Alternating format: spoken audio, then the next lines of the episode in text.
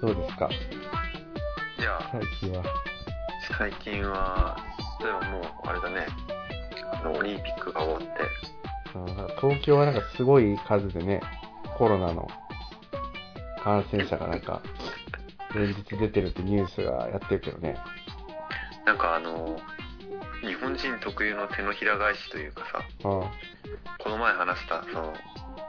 オリンピック始まる前はすごいオリンピックのバッシングみたいのがあったけど、ああ実際もう始まってしまえば、ああその批判はどこへやらみたいな、確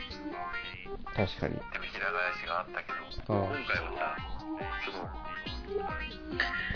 そのコロナの予防接種に関しても同じようなことが起きてて、うん、なんかあの打つとさ、うん、今までその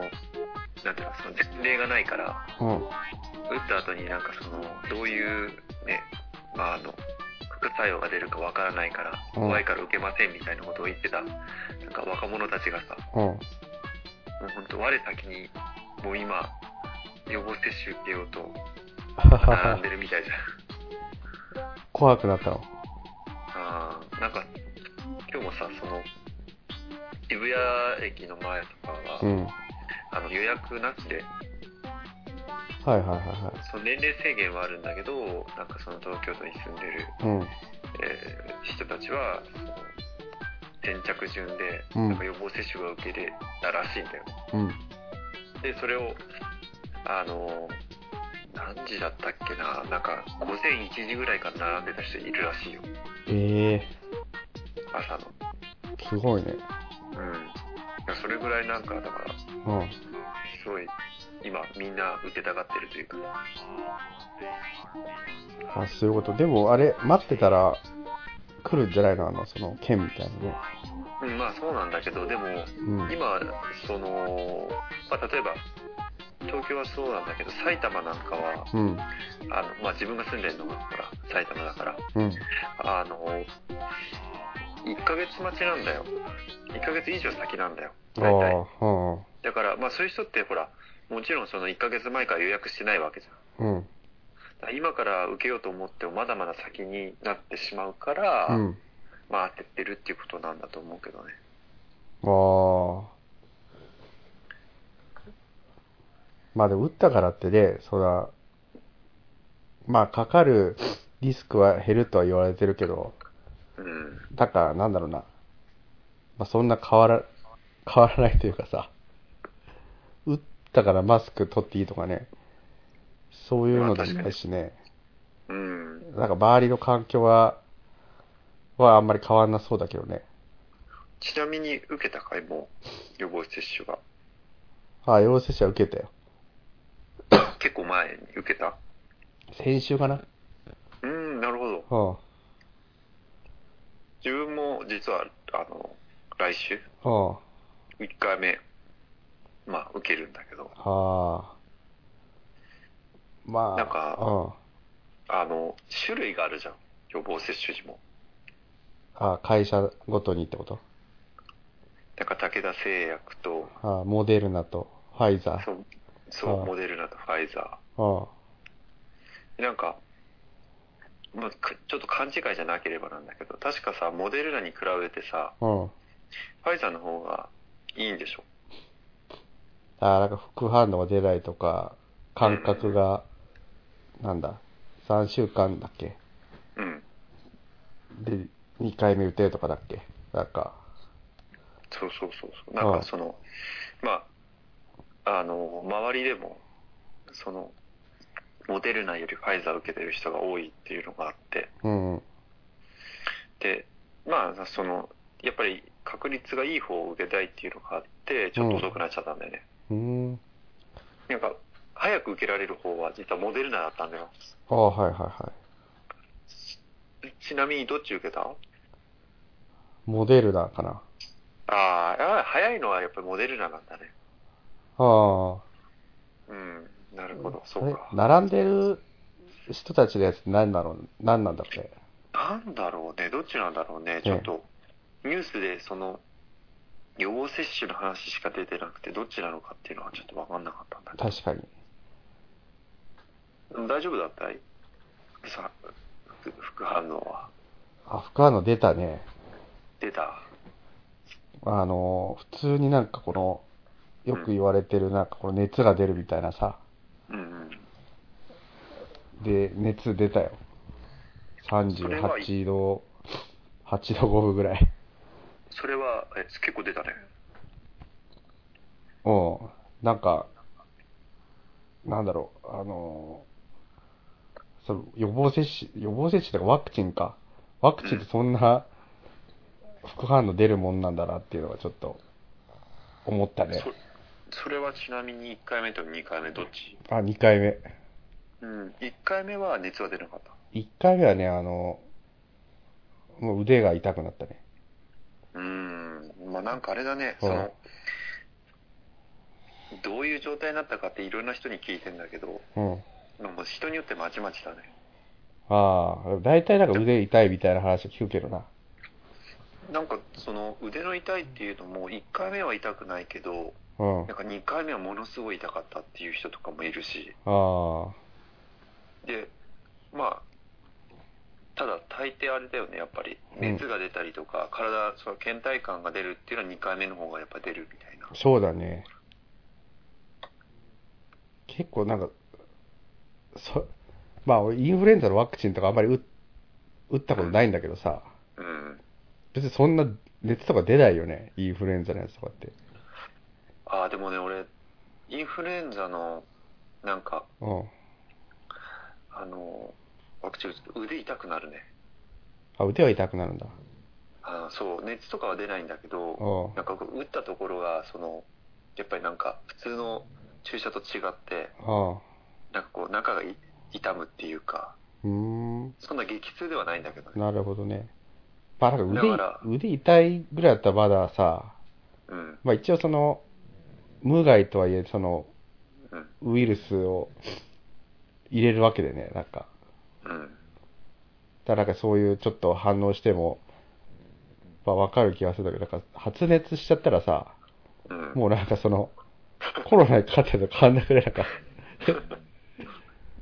なんかでも、はあ、実際はそういうことなんじゃないの多分、はあ、その要はよもう死なない程度にコロナにあそうそうそうそう、はあ、すごい 弱, 弱くしたコロナにかからせてそれで抗体作ってああまあそうかそうだね。ただち ょ, ちょっとまあこれに関しては結構みんな不安を感じてるよね。ああまあでも結構ビビるよねなんかそういう話を聞くと。う, うん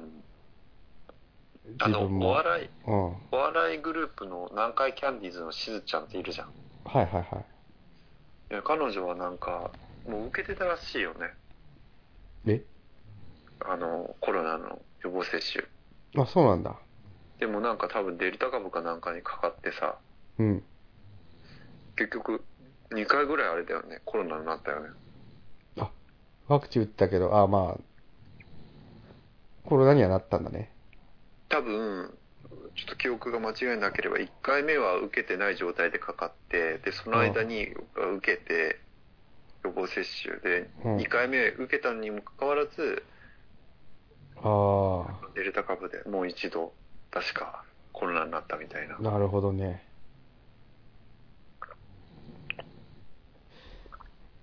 うん、まあこんだけ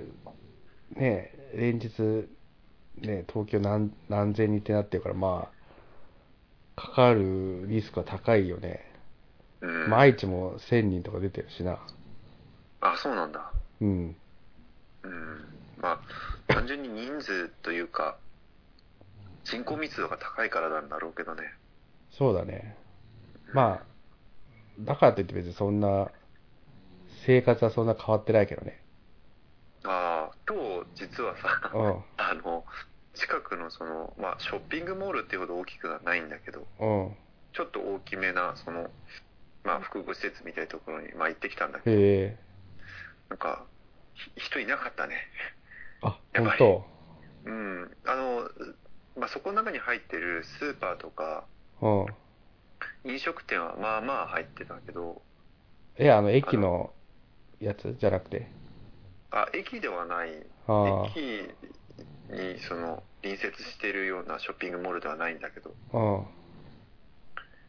あ、やっぱだからそれ見て、ああ、なんかやっぱりみんなこう自粛してるのかなっていうのは。ああ、そうなんだ。確か俺も行ってないな、そのショッピングモール。どうなってんだろうな。ああ、普段じゃあその子供たちはどうしてるんだい？どこにも行けなくて。そうだね、行ってないね。あ、そう、そういうとこは行ってないね。なんか普通に、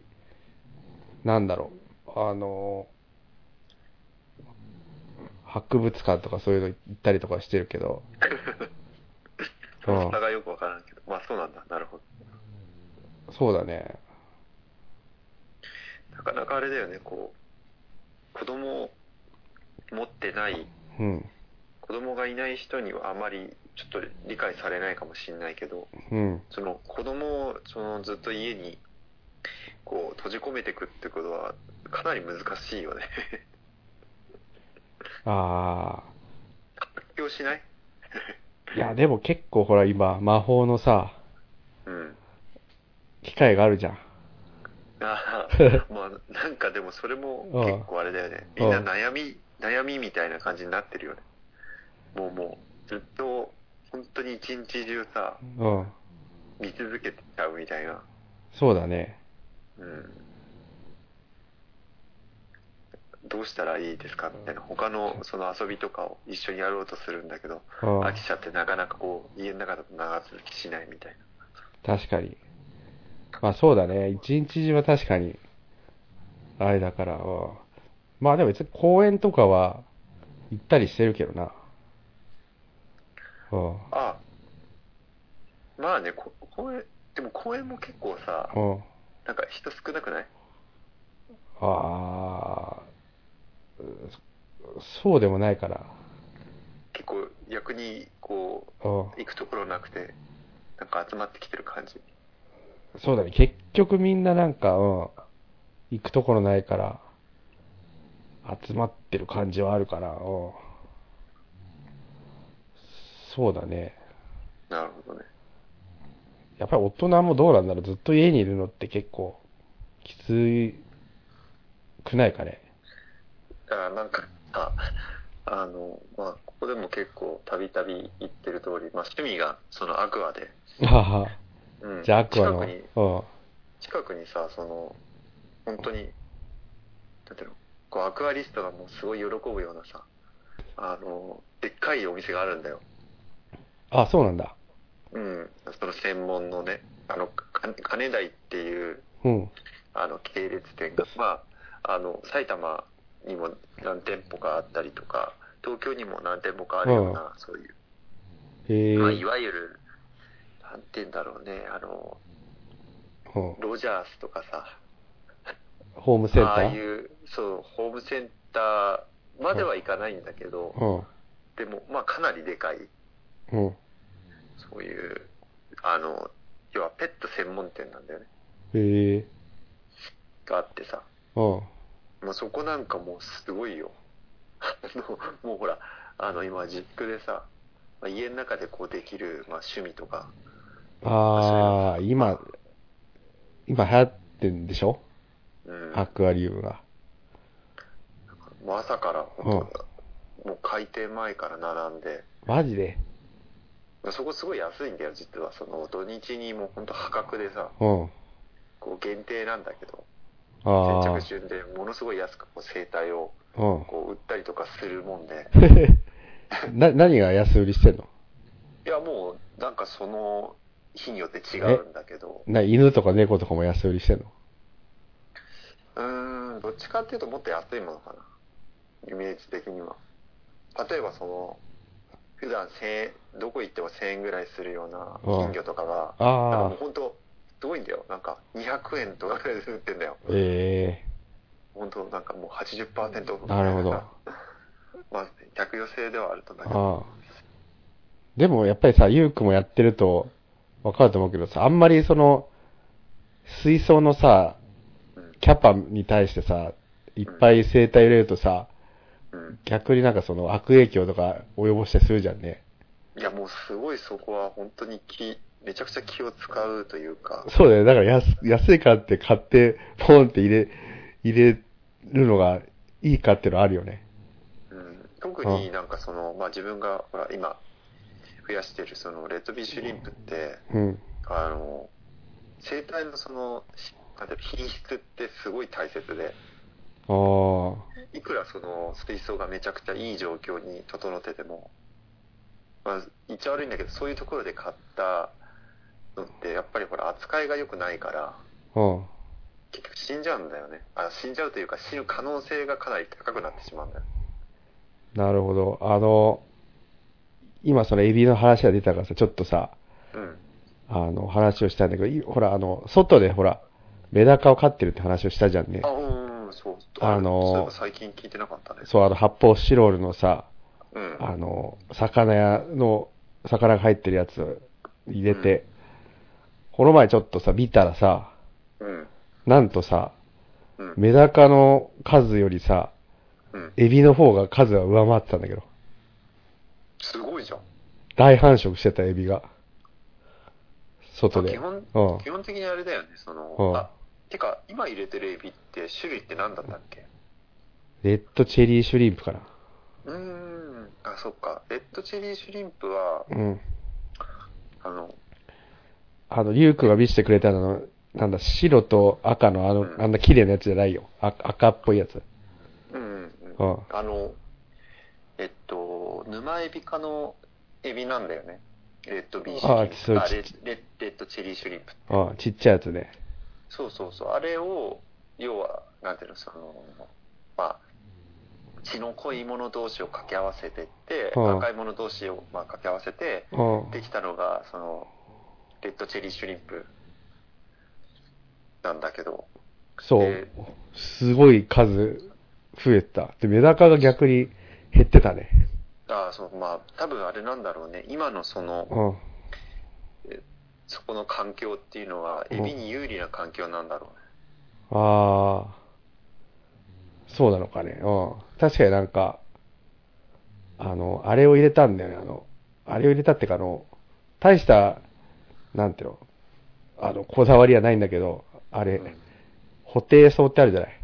うんうんうん。あれすごいなんかさ、あのなんだ、外ひ日の光にさ強いというかさ、うん、あのなんかすごい勢いで成長してて、まあ結構定番っちゃ定番なんだけどさ、そのビオトープの、うん、あれがそらすごい根っこがさすごいもじゃもじゃになるのよ、その発育すると、うん、だそのもじゃもじゃの中にちょうどうまい感じで隠れられるというかさ、エビが。なるほどね。ああ。まあ、あれだよね、多分その沼エビって、その名の通り、うん、まあその沼に住んでる、うん、まあ沼に住んでたエビだから、あ, あの、水の、そのなんて言うんだろう、そのあの変化がない方が、実は、すごくよく育つんだよね。ああ。沼ってほら、あまりこう、要は、生えてこないじゃん。うん。ちょっとなんで多分今のその環境は沼エビにとってものすごい、要はあまり水の変化もなくて、ああ、でメダカってもうちょっとやっぱりあの綺麗なところの水が適してるんだよね多分、うん、だからまあそのバランスからいって多分有利なんだろうね、うん、すごいね、そんなあれなんだね。結構あのチェリーシュリンプも難しいんだけどね。ああ、なんかいそうだよね、言ってたもんね、あの環境変化に弱いとかね。そうそうそう、あの意外とその舐めてかかると一個結構バランスをガタガタ崩して、ああ、あのすぐ死んじゃうんだけど、まあ一回でも、まあ、自分も経験したことあるんだけど、一回こう繁殖すると本当もうほっといても増えるというか、うん、触んない方が逆にこうどんどんどんどん。はいはいはいはい。出てくっていう状態になるんで、うん、あ、まあそれは、いやなんか羨ましいよ本当に。そうで、なんかびっくりしたね、意外だった。はあ、うん。なんかこういまだにさ、実はその今繁殖を試みているそのレッドビーシュリンプっていうのが、うんうん、その爆食したことがなくてさ、あ、いわゆるそのもうあのみんな憧れるさ、めちゃくちゃこう指がぶらがる、そうそうそう状態っていうのはまあなかなかまあ難しくて、うん、でここら辺っていうのは今日ちょっと話で取り上げようと思ってた、そのやっぱり本当に最終的にはさ、その水槽の生態を理解してるかどうかによって、うん、その難しいその、ね、生態をうまく育てられるかっていうのはやっぱ変わってくるんだよね。そうなんだよね。まあ、もちろんその経験則とかでも全然いいし、まあ、それでもうまく育てる人とかもいるんだけど、うん、やっぱり理由を知っとくと、うん、なんかその思いもやらない状態になった時にどう対処していいかっていうのが対処しやすくなるんで、うん、やっぱり知ってた方が有利だとは思うんだよ、自分でも。まあね、うん、その例えば一つ、まあ、例を挙げると、なんかあの水槽ってさ、うん、あの水替えした方がいいっていうのはなんとなく言われてるじゃん、うん、でもそのなんで水替えしなきゃいけないかっていうその理由までって深く多分理解ってしてないと思うんだよね。ああ、だからそのどのタイミングで ど, どれぐらいの量をどの感覚で取り替えればいいっていうことってやっぱ分かんないじゃん、うんうん、だからうまくいかないんだよね、多分その水替え一つ取ってみても。まあそれは水槽のね容積にもよよったりするだろうしね、うん、状態にもよるし、全く同じその環境で育ててもなんかすごい面白いのが、うん、その例えばみっつぐらいさ水槽用意して、うん、全く同じソイル、全く同じ水、うん、で量も同じで、うん、同じ期間から始めたとしても、うん、水槽の状態ってやっぱり全然違うんだよね。うーん、ある水槽はものすごい悪いし、 あの、ある水槽はすごく良かったりとか、うん、だからそういうのもあり得るから、やっぱ難しいというかさ、それだけやっぱり複雑なんだよね、思ってる以上に。まあバクテリアの定着とかもあるしね、定着度合いとかもね。あ、そうだね、そうそうそうそうそう。うまくそのバクテリアが定着するかどうかっていうのは、まあまあ、目で見てはわからないし。そうなんだよ。そこは難しいよね、目で見てわかんないってのはね。そう。もう最近さ、実はさ、俺あのすごい欲しいものがあって。うん。あの電子顕微鏡が欲しくてさ。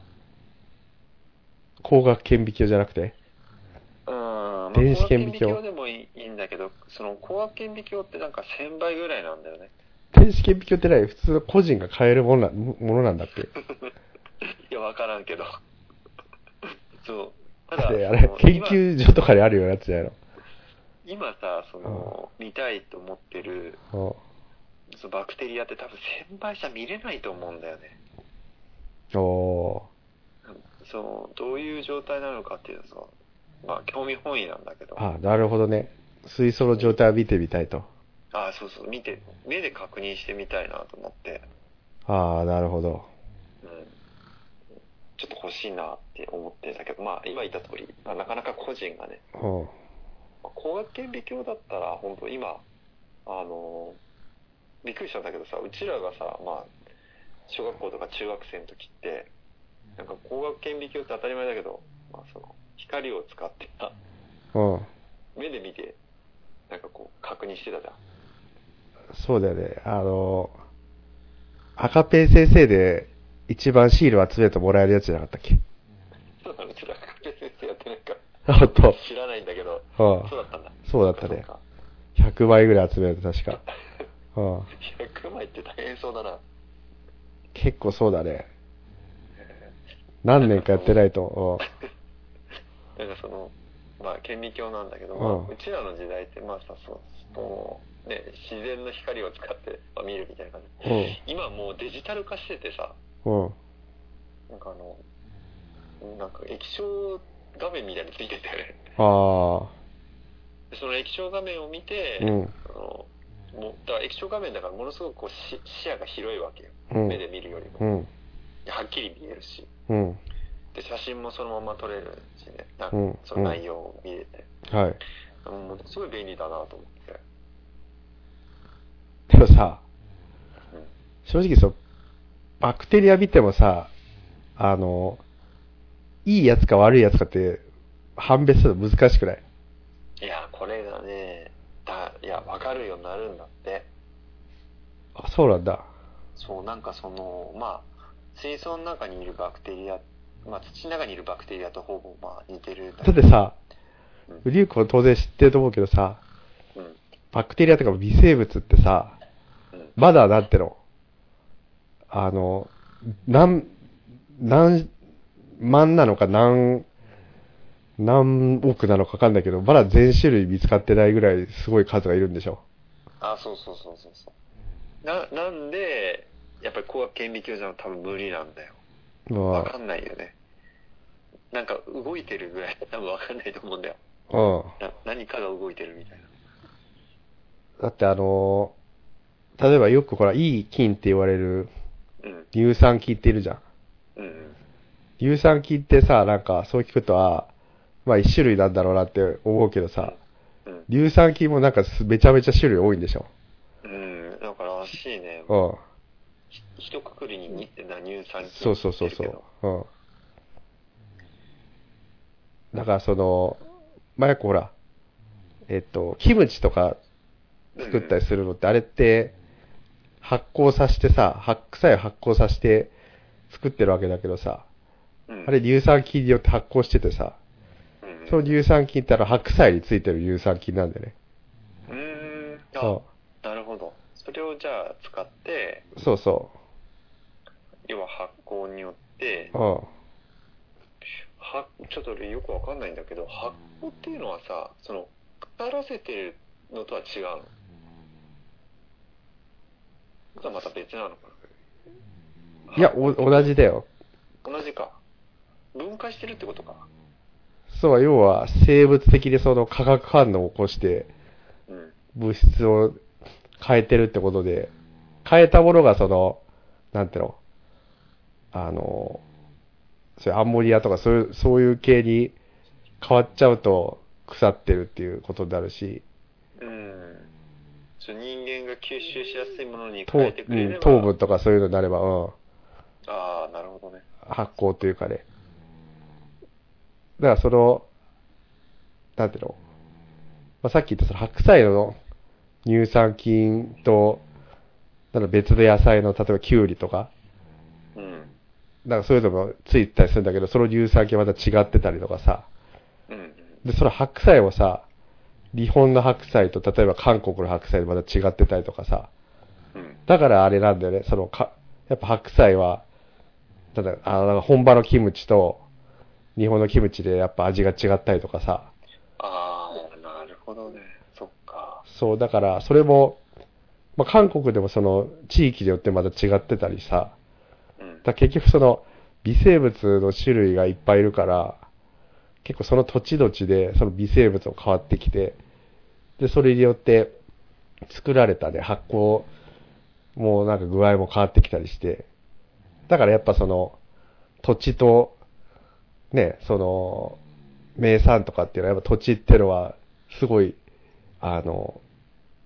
その味とかにすごい影響があるんだなっていうのがわかるよ、うんうん、やっぱその土地じゃないと出ない味みたいのっていうのはその土地にしかいない微生物が関係してるからってことなんでね。ああ、いや面白いね、そういうのが分かる。そうそうそうそう、そのね大したことじゃないかもしれないんだけど、でもなんかそういう風なちょっとしたその、まあ、科学的な理由みたいな、ああまあ、生物学的な理由とかってつながってくると結構さ、ああ合点がいくというかさ、だから醤油とかもそうだよね。あれは大豆とかをさ、うん、あの発酵させてさ、あの作ってるけどさ、うん、やっぱその大豆のね、その取れた地域によって醤油の味とかも変わってきたりするしさ、うん、ああなるほどね。はい、やっぱ奥が深いなってのあるね。ええー、確かに。ここら辺の話ってもうやっぱすごい面白い。なんかさ、あの実はさ、うすうす自分でも気づいてたんだけど、なんかあのミジンコをその一時期ちょっと凝ってさ、ああ、ミジンコか、そうだね。うん、繁殖させてた道があってさ。スワンちょっとビジコでリュウクに謝らないといけないんだけど気づいたら全滅してしまってたよ。いやまあね、いやそれは責められない。だって、まあ、自分自身もさ、うん、やっぱり結局、まあ、メダカかってるわけじゃないから、うん、そのなんかこう半永久的に増やす、まあ、インセンティブがなくて、うん、結局ほっといて知らぬ間にこう全滅してしまっているっていう状態になってたから、あもう同じだよそれは本当に。まあ、たださ、そのまあその時にうすうす感じたんだけど、やっぱりその生態、うん、もうもっと細かいその生態に関してやっぱり興味が湧いてきてるんだなっていうところがあってさ、うん、今までは目に見えるそのほら例えば水草とかさ、はいはいね、エビとかそういう大きな生物生物界の中でもかなりそのピラミッドでも、ね、上の方にいるような生物に関して興味があったんだけど、もっと下にいる、うんうん、例えばさっき言った微生物とかもそうだし、あともっと言えばね細菌って言われる、はいはいはいはい、うん、そういうところにもやっぱり興味湧いてきてるのかなっていうのがあって。そうだよね。ちょっとつい先日って実はあの、うん、その本格的にそこら辺を始めたいなっていうのがあってさ。え？あの何を始めるの？あのなんて言ったらいいんだろう。あの仕事とかで、うん、そういう水のその中に含まれている成分を調査するような職業、うん、例えばほらそのあの工場から排出される汚水の中に、はいはいはい、あの化学物質が含まれているかどうかっていう検査に使うような検査キットがあるんだよ。はいはいはいはい。それを買ってしまった。えー、何に使うそれ？それを使うとその水の中にどういう物質が含まれているのかっていうのをまあ、可視化することができるんだよね。へえ。水の状態を把握することができる。今どういう水の状態なのかっていうのが。で、それによってあの何がわかるかっていうと、まあ、どういうバクテリアが今その水の中で繁殖してるかっていうのを推測することができるんだよね。おで、それやってみたいなっていうのがあって。はいはいはいはい。で、それでちょっと先日まあ買って。実際に試してみた、えー、そんなのはある、あるんだね、えー、やっぱりね、でもね、やっぱ面白い、本当に。いや、さっき言った、うん、さっき言った通り、やっぱりその目に見えないじゃん、うん、あの水槽見てても、うん、例えばその畑の土とかもそうだけどさ、うん、実際にその菌がいるかどうかっていうのはなんかその、うん、その菌のなんかその働きによって何かしら匂いとかさ、うん、なんか形色とかなんかそれを見て判断するわけじゃん、うん、だけど実際に本当にいるかどうかなんて、まあ、顕微鏡で見なきゃわからないし、うん、そういう化学ね薬品というか試験薬みたいなの使わないとやっぱりね確認することはできないと思うから、うん、それやると結構面白いんだよね。あ本当にいるんだなみたいな、うん、で時間の経過とともにやっぱり結果も変わってくるから、うん、あのよりこう実感できるというか、ね、うんあ本当なんだなっていう。ああ。うん。あんまりちょっとその科学的に寄りすぎるっていう方法っていうのはあまり良くないっていうふうにあのこう長年アクアリウムやってる先輩たちは言う、うん、言うんだけど。え科学的になると？うん、なんかその科学的にねあのこういう状態だからもう絶対大丈夫みたいな過信してるとあ、まあ、その未知の部分っていうのはまだまだやっぱあって、はいはいはい、そういう要因を見逃しやすくなるから、うん、あんまりそういう育て方は良くないっていう風なアドバイスをいただくんだけど、おまあでも面白いことは面白いよね。いやそうだね、うん、すごいねそれは。まあ、実際例えばほらどのタイミングで、うんその生態を導入すればいいかっていう一つのまあ目安になるわけよ。あ、うん、そうすると、まあ、最初はちょっとこうなんていうの殺しやすかったあの生態をこう殺しにくくしたりとかね、うん、その可能性をできる限り低くできるように、まあ、なってると思って、うん、で自分自身は、うん、だからちょっと嬉しいんだよね。なるほどねっていうような。いや、そういう変態の道に一歩踏み、そうそうそうそう踏み入れたね。そう。まあもうここ最近は本当このバクテリアがもう面白くてしょうがないね。なんかちょっと趣味から一歩ちょっと踏み踏み出してるよね。多分間違いなく。そうだね。ああ。いやーなんかね、やっぱ奥深くて、えー、特に。まあ、先日ちょっとね、うん、あの 共, 共有させてもらったけど、そのチットのその、うん、なんていうの、自然界におけるそのこのサイクルっていうのがすごくやっぱ面白くてさ。あ、チットって多分ほらあの、まあ、野菜育ててるからわかると思うけど、まあ、そのとてもやっぱり農作物をさその育てる上で大切じゃん。窒素ね、うん、確かにあの、やっぱ葉っぱとかで、ね、ああいう植物が育てるのに一番三大ね、栄養素っていうのはあるんだけど、そのうちの一つが窒素だからね。そうだね。うん。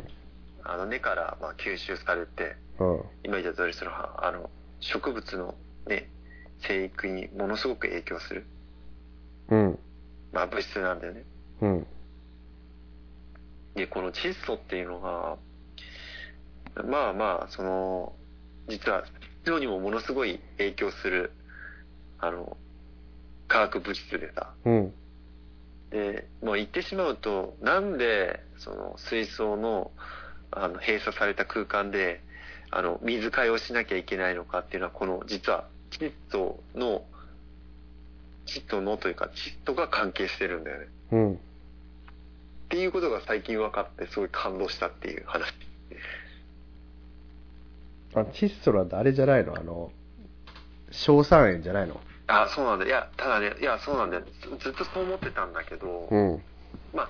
まあその見方によってはその通りなんだけど、まあ基本的にまあその前回のまあ復習というか以前話した話の復習になっちゃうんだけど、うん、その例えば水槽の中でなんか葉っぱが枯れたりとか、うん、あとまあ金魚が糞をしたりとか、うん、あの要は排泄物だよね、生物の、うん、排泄物によって生まれる化学物質がアンモニアなんで、ね、アンモニウムって言われてたんだね、うん、でそれが、えー、消化細菌、消化菌って言われる菌によって分解されて、うん、亜硝酸になると、うん、で亜硝酸を分解するまたバクテリアがいて、そいつらが硝酸っていう化学物質に分解すると、うん、で毒性はアンモニアが一番高くて、だんだんこう低くなっていくと、あ、亜硝酸がその次に高くて、うん、まあ硝酸になるとそれほど毒性がないと、うん、ただ硝酸も実はそのずっと水槽の中に溜まり続けると、うん、よくメダカでさ、あのオグサル病っていう病気があるんだけど、そのオグサル病になったりとか、あとなんか目が発火してしまう、白くなってしまう病気があるんだけど、うん、それってその硝酸塩が溜まり続けて、うん出る病気なんだよ。うーん。で、さっき言ったそのじゃあ窒素の話はどこに出てくるのかっていうと、実はここに出てくるんだけど、うん、あの自然界だとその硝酸って実はその脱窒ってやって要は窒素をその空中に放出する菌がいるんだよね。はいはいはいはい。硝酸を分解して。うん。でそうするとその菌によって大気中に窒素がそのなんていうの放出されるから、うん、硝酸も実はその分解されるんだよ、うん、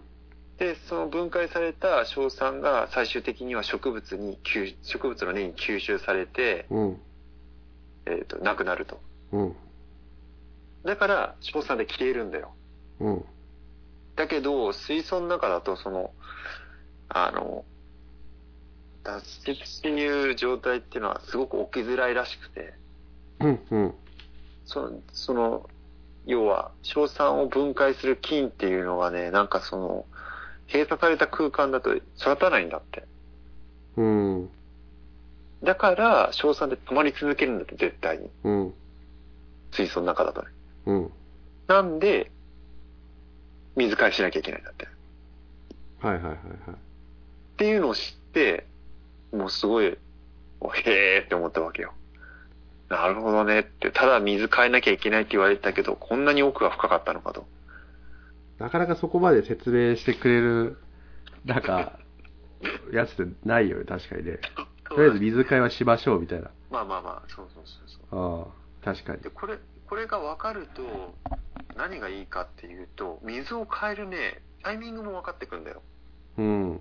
どのタイミングでどれだけの量の水を変えればいいかっていうのも分かってくるから。結構ね、その水替えした方がいいっていう風に言われて、水替えすぎちゃって殺しちゃうっていう場合もあるんだよね。うん、でそれは結局そのせっかくなんて言うんだろう、育てたバクテリアを要は水替えでなくすわけじゃん。うん、そうすると結局その中にあの生態は居続けるわけだから、うん、あのアンモニアを排出した時に分解する菌がいなくて、うん、まあ死んじゃうっていう状態になってしまうんだよね。うん、だからそういう状態にならないように、じゃあどれぐらいの量の水を変えればいいのかとか、どのタイミングで水を変えればいいのかとか、うん、まあ、そういったところも、まあ、わかよく分かってくる、うん、理解できてると分かってくるよねっていう、うん、まあ話なんだよね。まあ確かに知らないより知ってた方がいいよ、それはね。うん、すごい不思議なんだけど、まあ、ここまで話してね、うん、えじゃあなんかそのさっき言ったレッドチリーシュリンプって一体何なの、何なんだろうっていう。えいやだって水替えしてないじゃん。水替えはそうだねってことは、さっき言ったその脱出っていう状態が起きてるってことなの。ちゃんと空中にさ、あの窒素がさ放出されてる、硝酸がぶつけされてるってこと。だからあの大量のさ、うん、あのホテイソウ、うん、入れてるからホテイソウを吸収してる可能性はあるよね。ああ、なるほどね。まああとその土か、うん、土がほらやっぱその今赤玉土を入れてるけど、うん、そう土になんかね、そういう吸収されたりとかさ。なるほど。であと外にやっぱ置いてるとね、実はあのどんどん水が蒸発していくんだよね。うん。だからちょっと水を足してあげないとさ、水がなくなっちゃうから、まあ水替えしてないっていうのもだからちょっと違ってて、水はちょいちょい足してるんだよ。ああ、そっかそっか。ああ、えでも水出すときってさ、ああ、あのなんかそのやってる特別なこと。まああれだね、その軽気抜きをしてるぐらいだね。ああ、軽気抜きはさすがにするんだやっぱり。そうだね、そこは。なるほど、ね。まあ抜けてるかわかんないけどね。うーん。なんかあのね、その軽気抜きに関しては面白いその結研究結果みたいなのがやっぱりいっぱいあってさ、うん、本当にその軽気抜きできてるのかどうかみたいな話があって、うん、あの軽気ってさ、そもそもなんで水の中に含まれてるかっていうとさ、うん、まあ、腐らないようにするためじゃん。うん、あれ軽気って塩素だっけ？多分塩素だ。ああ、あの人間が吸収しても、まあ、微量な塩素なんで、うん、まあ、その人体に影響がないぐらいの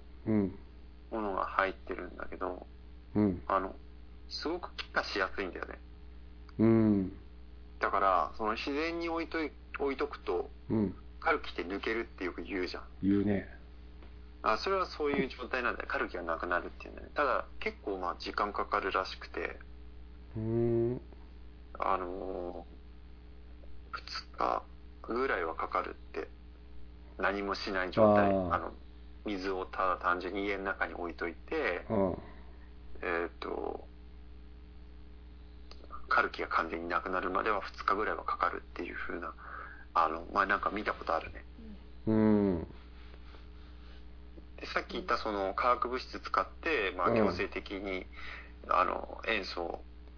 化学反応で中和させる方法が多分そのアルキ抜きって言われてるやつ。なるほどね。だと思うんだけど、結構さ、すごいこれがさ、あの本当にも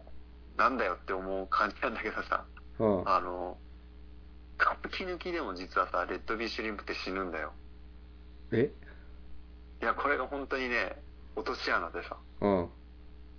あのなんでねこんなにそのエビってあの水質に弱いかって理由って知ってる？なんかそのそうそうそう、あの魚とかに比べて、うん、そのエビの方が水質に敏感だって言われる理由って知ってる？わかんないけど、なんかそういう何その皮膚が弱いみたいなそういうのがあるのかな。いやいや、もう本当にそれに近くて、うん、そもそもさ、あのエビってさ魚に比べてさ、うん、あのエラってないじゃん。エラないんだっけ？エビってエラってないよね。あれ、その後どうやって酸素を吸収してんの？エビは。え, えっとね。エラに変わるものがある。なんかザリガニとかって死んじゃうじゃん、た多分あの空気がないと。あ、ごめんごめん。あの勘違いしてた。あ、ごめん。エビはエラ呼吸だね。甲殻類はエラ呼吸だ。そうだそうだ。ごめん。でもなんか今思ったけどエビは大丈夫だけどザリガニって死んじゃわない？沈めとくと多分。ザリガニって。ザリガニはエラ呼吸じゃないのか。エラ呼吸じゃないのか。ないってこと。あ、違うのかな。ちょっとごめん、ここら辺ちょっと詳しくわからないんだけど、あのそこでエビがねなんでその魚に比べて、うん、えっと水質に敏感かっていうと、うん、あの魚のエラに比べてエビのエラってあの性能が良くないんだよ。うん。魚の場合って人間でいうさ顎みたいなところにさ、うん、エラがあってさ、口から水を通してその顎のエラから水を吐くことによって、うん、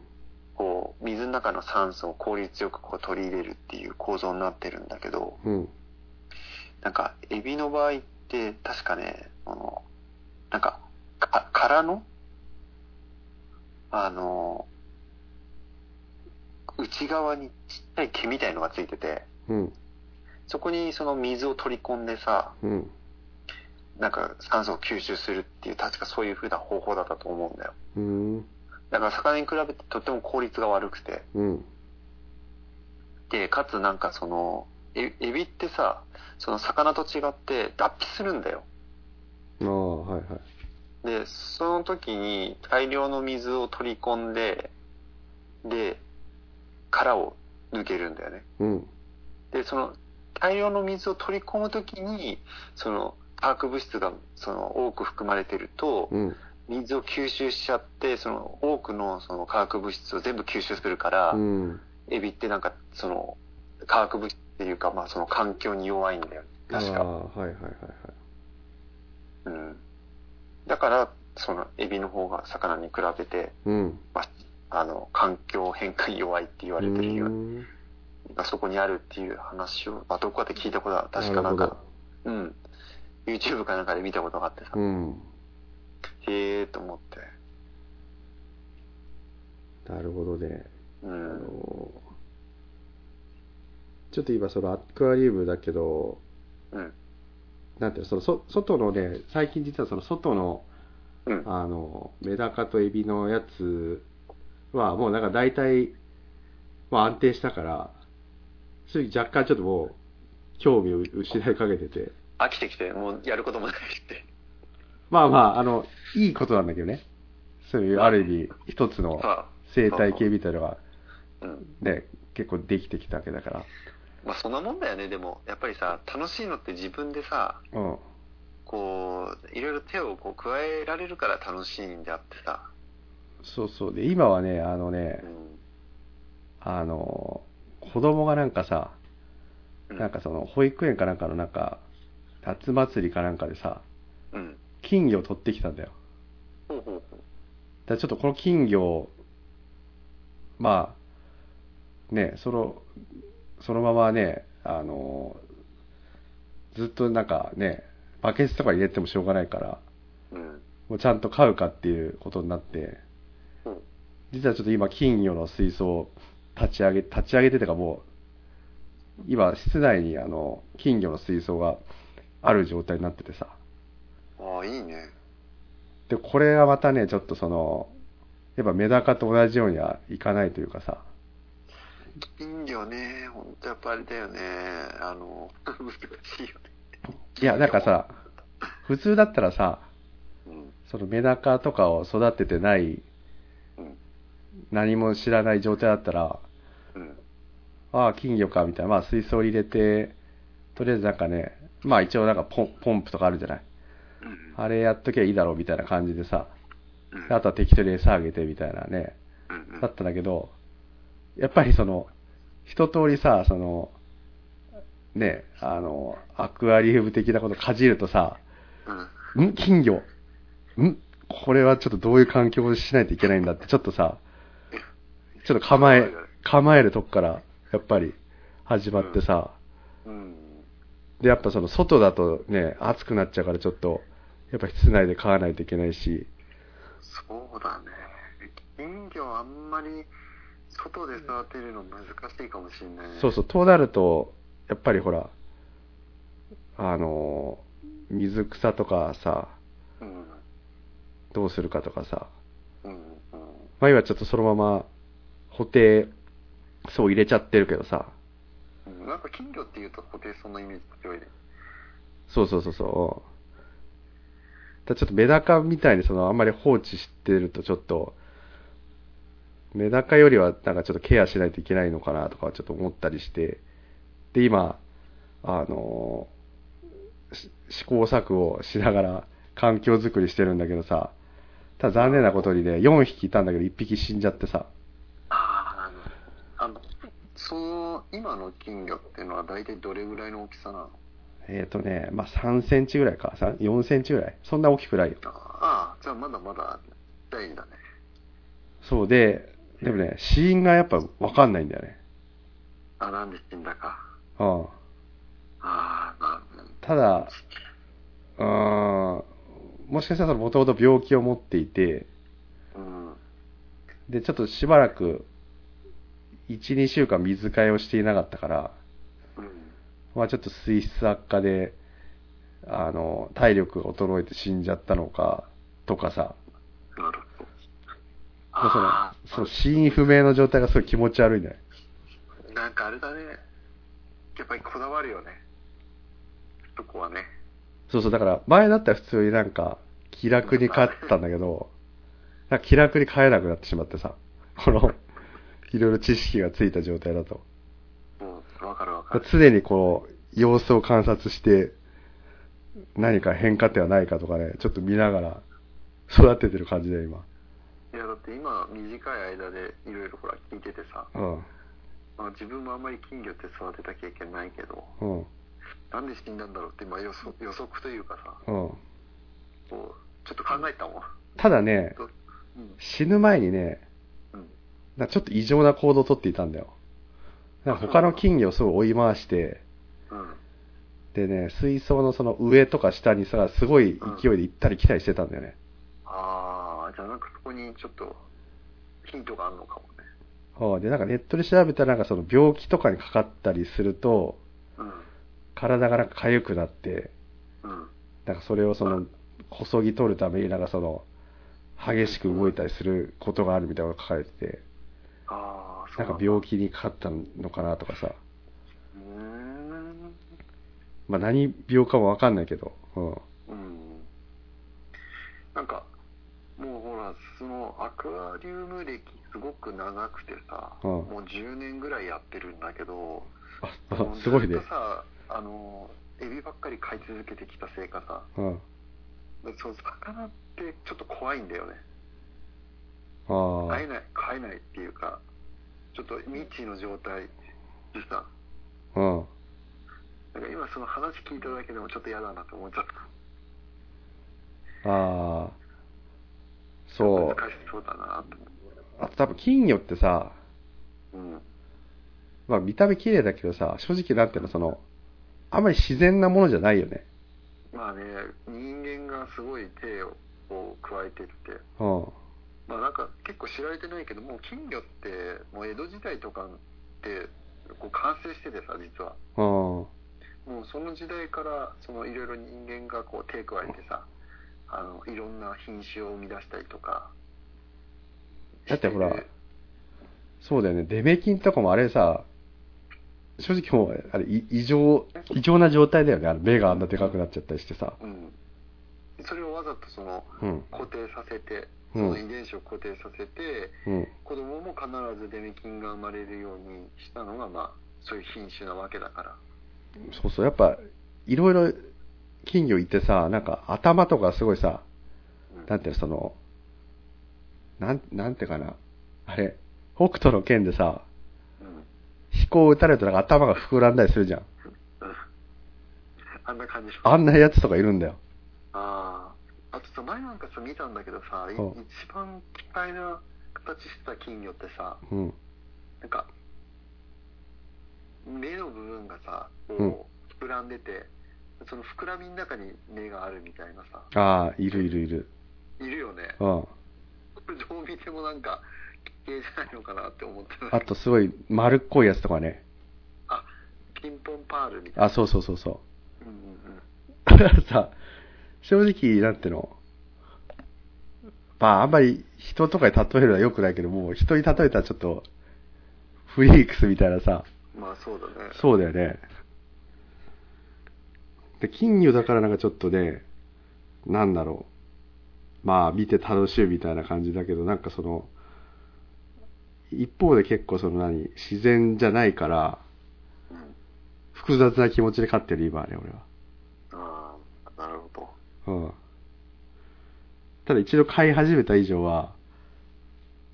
ちょっとな る, なるべくね、その場は長生きさせたいっていう、うん、そうだね。思ってるか、それでそうね、飼ってるみたいな感じかな。ああ、なるほど。あとはまた全然関係ないけど、今ほら夏が終わって秋になろうとしてるじゃない。うん、前ほらリュウクにさ、あの浜岡農園の野菜たちを見せたけど、今ほとんどあれもう枯れちゃってさ、枯れたっていうか役目を終えても収穫してね、あのもう役目を終えたからもうちょっと抜いちゃったんだよ。今ほぼ土の状態で、うん、だからちょっと秋に向けて、秋冬に向けてさ、仕込まないといけなくて、うん、またちょっと大変な、ちょっと準備が始まるなっていう思いつつ、何を育てようかっていうね、ちょっとね、胸が高鳴っていう状態だね。あの、ダッシュ村みたいな感じで。あ、そうそうそうそう。浜岡農園が浜岡農園がちょっとまた冬のね、あと、なるほどね。あ、俺はでもあれだよね、やっぱりさ、ほら前も話したけど、その何が楽しいかってやっぱりいじってる時なんだよね。ああ、そうだね。で、あとね、うん、結構やっぱりね、やっぱリュウ君生き物飼ってると分かると思うけどさ、うん、なんかね、あのやっぱりいろいろ問題が起きてくんだよね。で、その問題の野菜の場合の大きな一つってさ、うん、どうしてもその野菜育てるとさ、そのなんていうの、ポジティブな面しかフォーカスされないけどさ、うん、結構ネガティブな面って結構実は普通にあって、その一つがさ、あの虫なんだよね。あ、害虫。ステイホームの現在、アクアリウムをしたり野菜を育てたりしてみてはいかがでしょうか。今回はここまで。それでは皆さん、次回の更新までゆっくりしこってね。